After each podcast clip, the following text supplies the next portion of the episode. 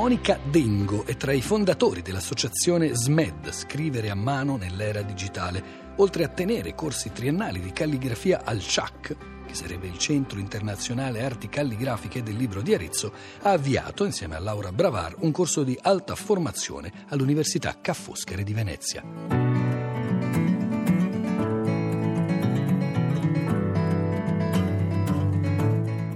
Monica Dengo, com'è nata la sua passione per la calligrafia e il lettering? Un po' per caso, a dire il vero. Avevo 24 anni, stavo facendo una scuola di grafica e ho fatto un piccolissimo corso e così mi sono innamorata di questa cosa che al tempo veramente non riuscivo bene a capire perché la stavo facendo o quale fosse il mio interesse, finché non ho scoperto il legame della calligrafia con la scrittura a mano. E lì si è aperto un mondo. E cosa fa precisamente appunto una calligrafa come lei?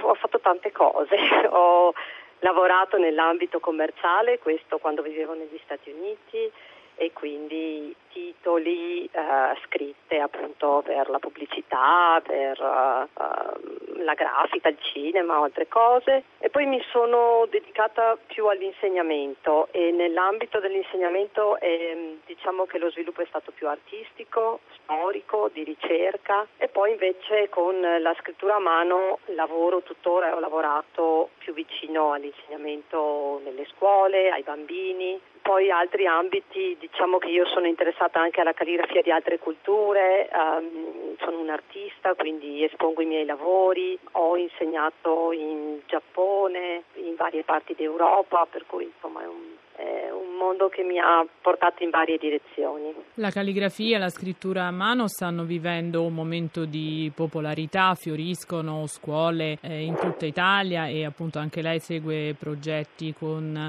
i bambini, ma quali sono le difficoltà nel trasmettere un concetto che appunto in un mondo in cui la tecnologia è il riferimento abituale, la scrittura a mano appunto diventa una cosa che si apprende, non è spontanea? Sì, è vero. Questa è una cosa che ancora non mi sembra sia chiara nell'ambito dell'insegnamento. C'è bisogno di capire le regole della scrittura a mano e del corsivo in particolare, che è l'ultimo sviluppo della scrittura, e però per impararla bisogna dare delle regole, conoscere il ductus, cioè la direzione dei tratti, come si legano le lettere l'una all'altra, conoscerne la storia. In sostanza la scrittura, soprattutto corsiva, che nasce in Italia nel Rinascimento, ha avuto inizialmente motivazioni assolutamente pratiche. Erano gli umanisti che avevano bisogno di trascrivere questi antichi documenti e quindi scrivendo pian piano hanno unito le lettere e hanno sviluppato il corsivo. Quel corsivo dei primi umanisti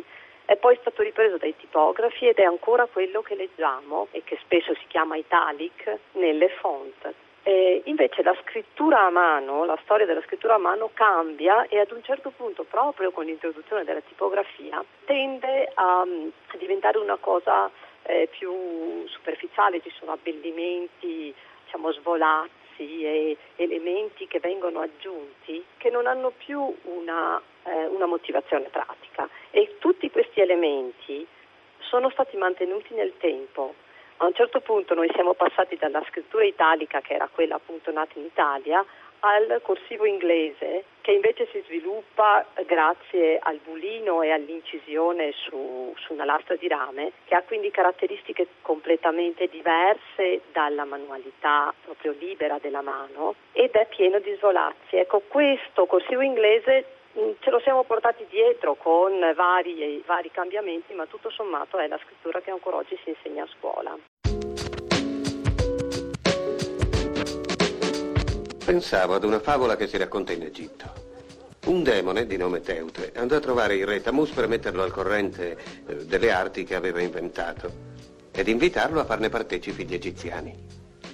Gli parlò della numerazione, del calcolo, della geometria, dell'astronomia, del trick-track e dei dadi, e poi arrivò alla scrittura. La pratica della scrittura, disse il demone, svilupperà la conoscenza e rinforzerà la memoria dei tuoi sudditi. Questa è la mia più bella invenzione, ed essa vi porterà alla scienza. Benissimo, disse il re, ma se tu, Teute, sei capace di creare delle nuove arti, io sono capace di prevedere cosa succederà Se si praticassero, posso dunque dirti che la scrittura darà un risultato completamente diverso da quello che immagini. Gli uomini, confidando nella scrittura, non ricercheranno più i loro ricordi nel profondo di loro stessi, tralasceranno ad affidarsi alla memoria e perderanno così molto del loro sapere.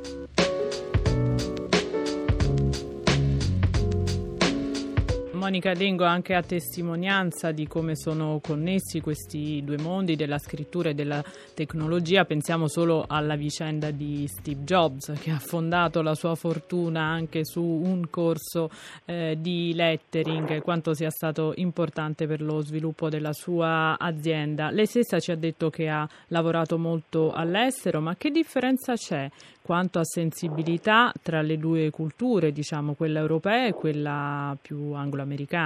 In questo percorso appunto di sviluppo dei corsivi, ad un certo punto in Inghilterra all'inizio del Novecento c'è un revival della calligrafia, cioè si tornano a studiare le scritture antiche e in quel periodo si torna a capire l'importanza della scrittura italica e poi in un percorso un po' lungo si riprende la scrittura italica e la scrittura italica entra nella scuola. Come in Inghilterra, poi anche in molti altri paesi anglofoni. Questo invece non succede in altre parti d'Europa, dove resta l'influenza del corsivo inglese. Quindi sì, ci sono queste due aree che cominciano così ad andare in direzioni diverse. Oggi c'è una situazione particolare in Italia, dove evidentemente questa esigenza anche tra i giovani di conoscere maggiormente, proprio di approfondire il lettering, di conoscere la storia della scrittura, proprio legata anche alla pubblicità, ma anche ai graffiti e a tante altre espressioni della scrittura, pian pianino si sta cominciando ad affrontare la storia e a capire quanto abbiamo proprio qui in Italia, quanto il tesoro nella storia della scrittura occidentale sia qui da noi. Dengo, un'ultima opinione sul dibattito rispetto ai benefici della scrittura a mano, sull'apprendimento linguistico e anche sulle capacità cognitive dei bambini più in generale. Secondo lei è decisivo che i ragazzi imparino a scrivere a mano o è una cosa che può essere tutto sommato accessoria? Guardi, io sono veramente convinta che la scrittura a mano abbia un futuro. E la scrittura è l'espressione di chi sono, dice del periodo storico in cui vivo, della cultura a cui appartengo. È un'espressione della persona nella sua completezza, che non è riducibile ad una font preconfezionata, predisegnata. Diciamo che la mia percezione è che la corsa alle nuove tecnologie è un processo che si basa prevalentemente su esigenze commerciali, non educative. Io non sto assolutamente dicendo se sono pro o contro tecnologia, scrittura a mano. Sono due aspetti che devono essere, come dire, inseriti entrambe dentro il pacchetto delle mie conoscenze, delle conoscenze del bambino. E credo veramente che abbiamo bisogno di allargare le nostre capacità di comunicare, non di scegliere quale sia la migliore.